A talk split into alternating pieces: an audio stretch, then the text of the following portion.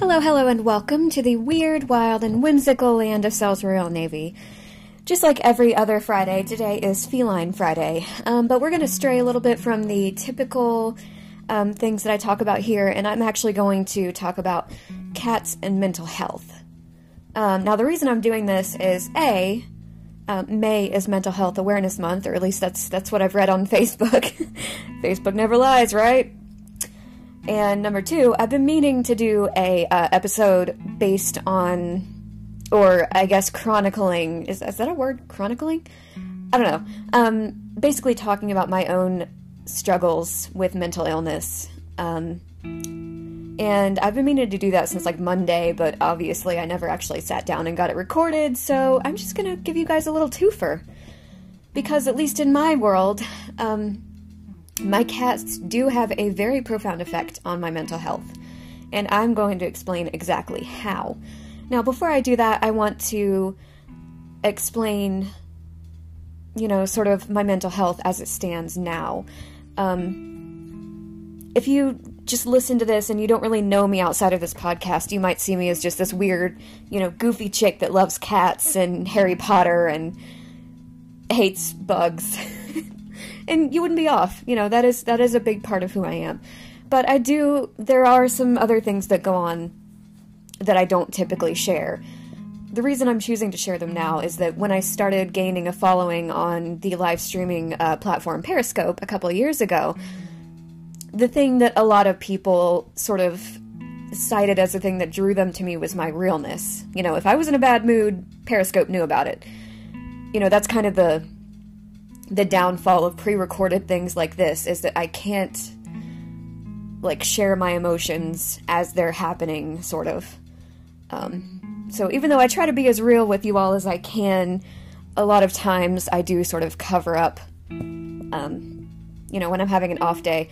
Case in point last week um, I was just not having a good day last Friday but I pushed on and, and did Feline Friday anyways. Um, now, for the last almost seven years, I have been on medication for anxiety. Um, I started taking it when I moved into the college dorm in 2014, in the fall of 2014. Um, I started taking it preemptively because I knew, or at least I was pretty sure, that, you know, moving into a new place and being away from home would prompt a lot of anxiety because my biggest triggers are unfamiliarity and change and obviously moving into a new place, you know, you get both of those.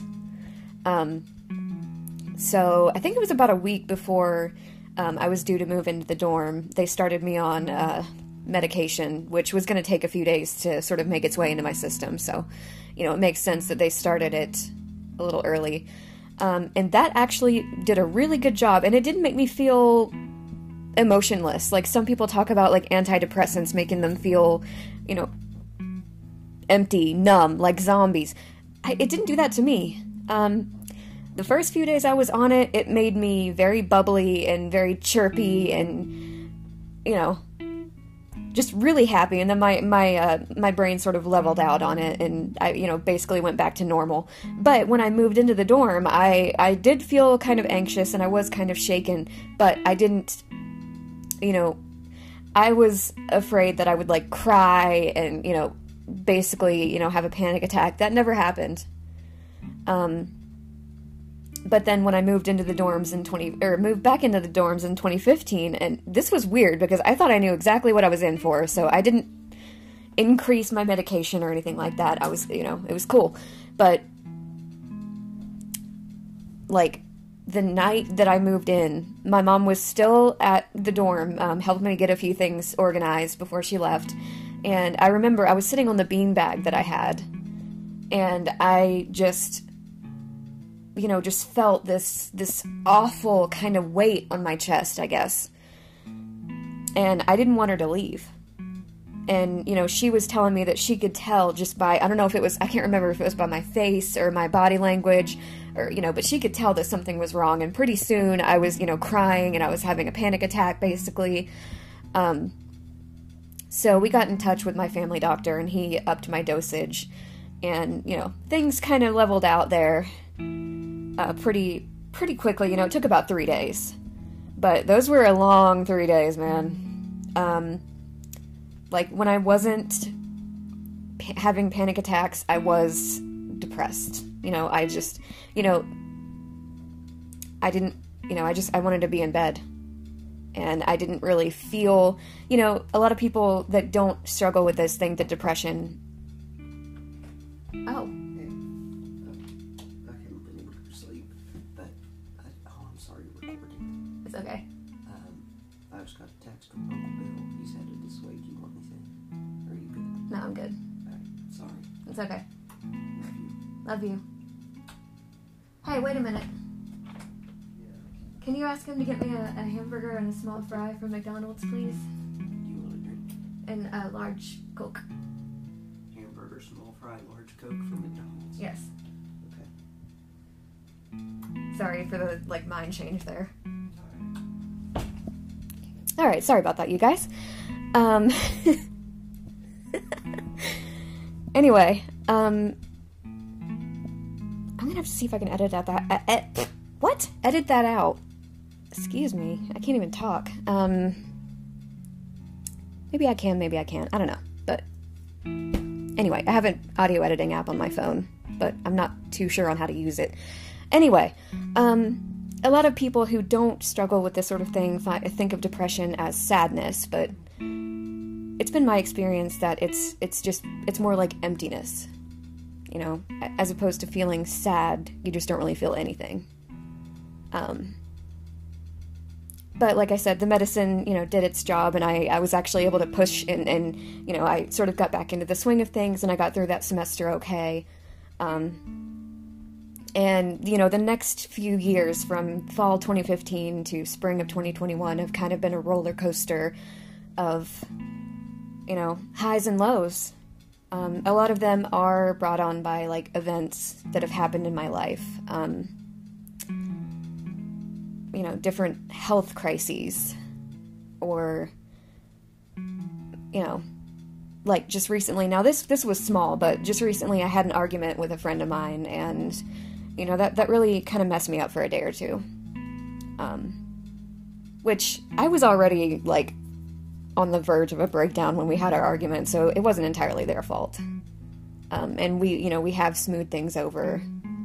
Um, but you know, I actually I'd been getting to the breaking point for about a week when we had this argument. So you know, I was I was already, you know, it was going to happen one way or the other. So you know, they're not to blame. But um,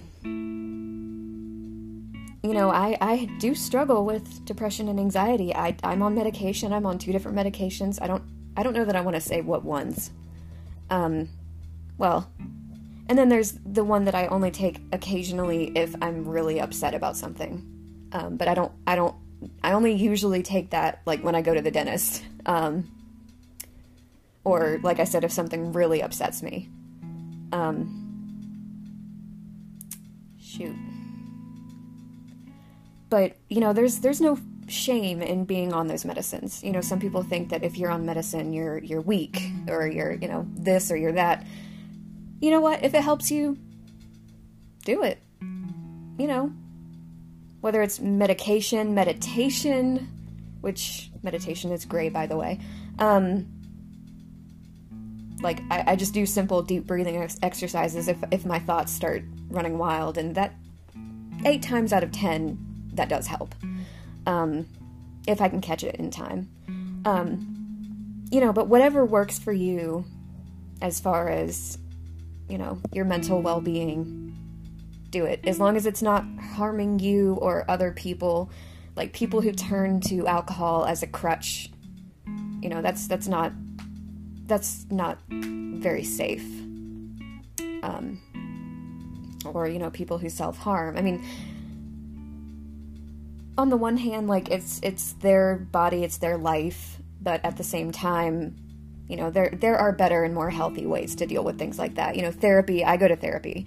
Um, i go see a counselor about every two weeks. Um, and he's great.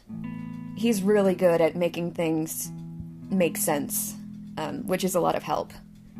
Now uh, when I lost my dad back in 2012, my mom basically forced me to go talk to him. And back then, I was not at all happy about it, but um, I had kind of a huge breakdown in like late 2016. You know, it was spurred on by several different events. Um, you know, a couple of health issues, and then just, you know, other things that were happening in my life just coalesced. And, you know, the, the funny thing is, the thing that really pushed me over the edge was a game on my phone where you're supposed to take care of a digital baby. And I, like, slept all day, and I neglected it for too long, and it, basically, you know, it didn't actually say this out loud, but, you know, the baby basically died, and I was like, oh my god, if I can't take care of a virtual baby, what makes me think that I'll be able to take care of a real baby sometime down the line? Like I said, it, it was one of those things, it was the straw that broke the camel's back. It had been coming for a while. Um, but after that, I, I, asked her to get back in touch with the counselor, and I've been going to see him on a pretty, pretty, bleh, I'm so sorry, pretty regular basis since then. Um, and he's great. I, I really, you know, over the last few years, I've really warmed up to him.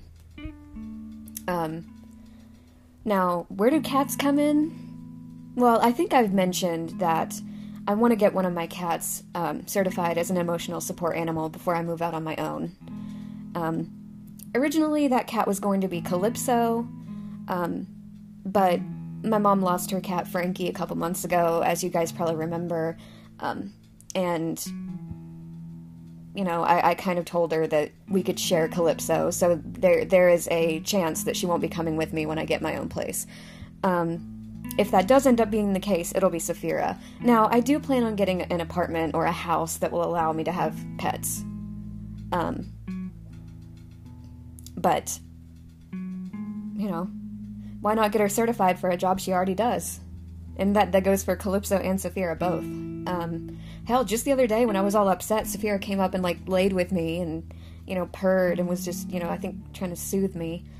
Um, and I've actually read somewhere that being responsible for a pet is good for a person's mental health, and I you know I can personally attest to that. Um, I usually get seasonal depression um, and it's been really bad the last couple of years. And this past winter was when I was fostering Eragon and Saphira. Obviously, fostering was in air quotes because they ended up staying. Um, but, like, if I hadn't had them to look after, I probably wouldn't have gotten out of bed at all. And that that is not an exagger- exaggeration. Like, I was so just. Ugh you know, I couldn't bring myself to really give a damn about anything.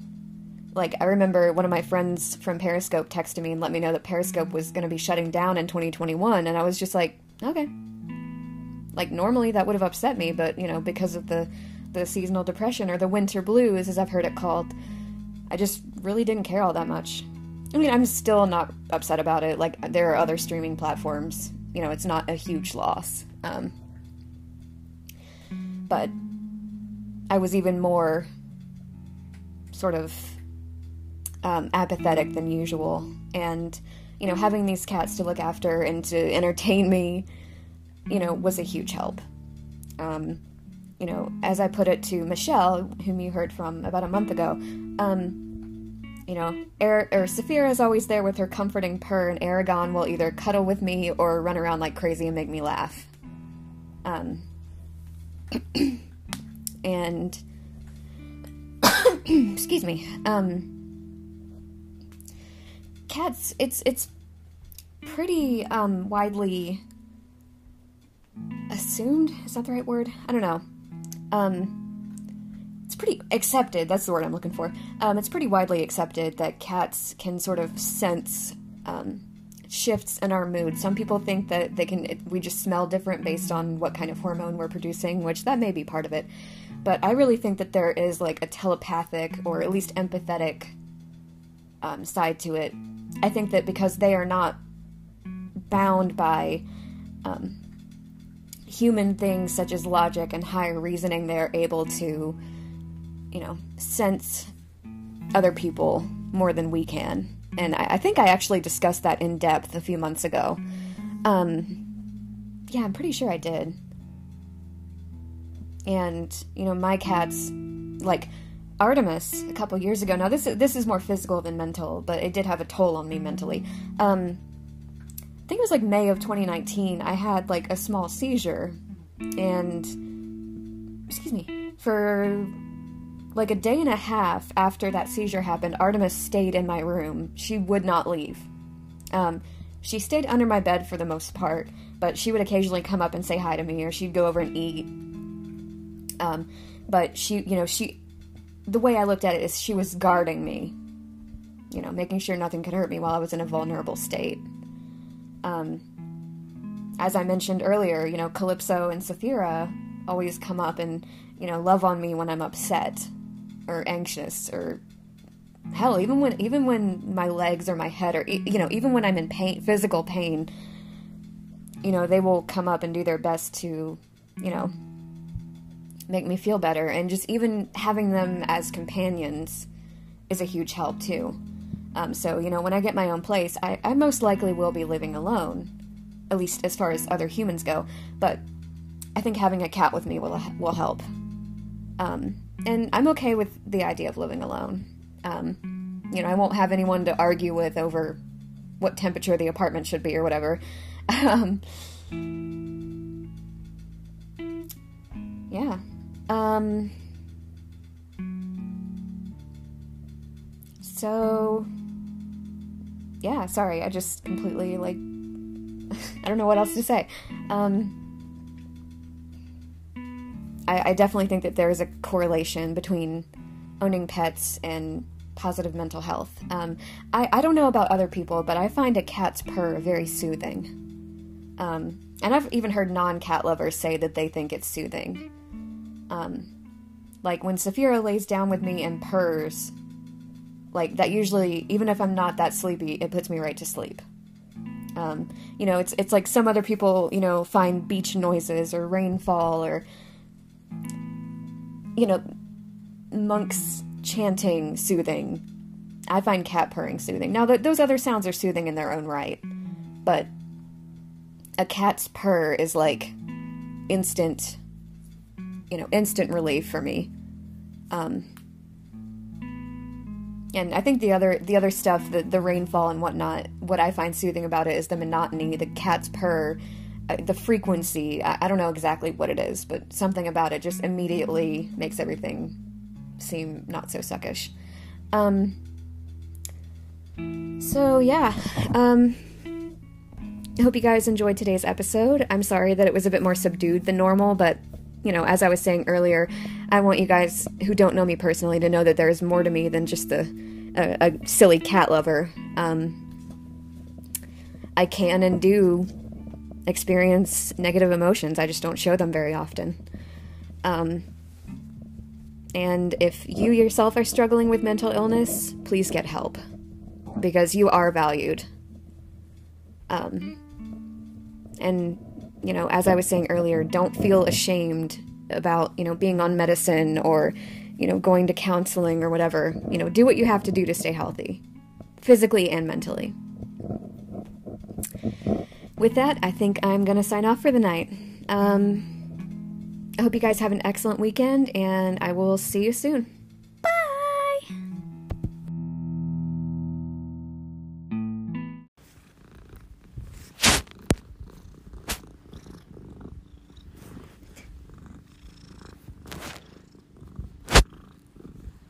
Here we go.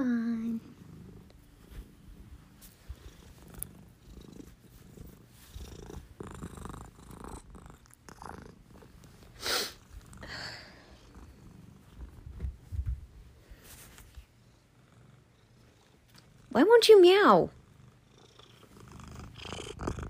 Well, at least you're purring. Yes, you're purring. I love you.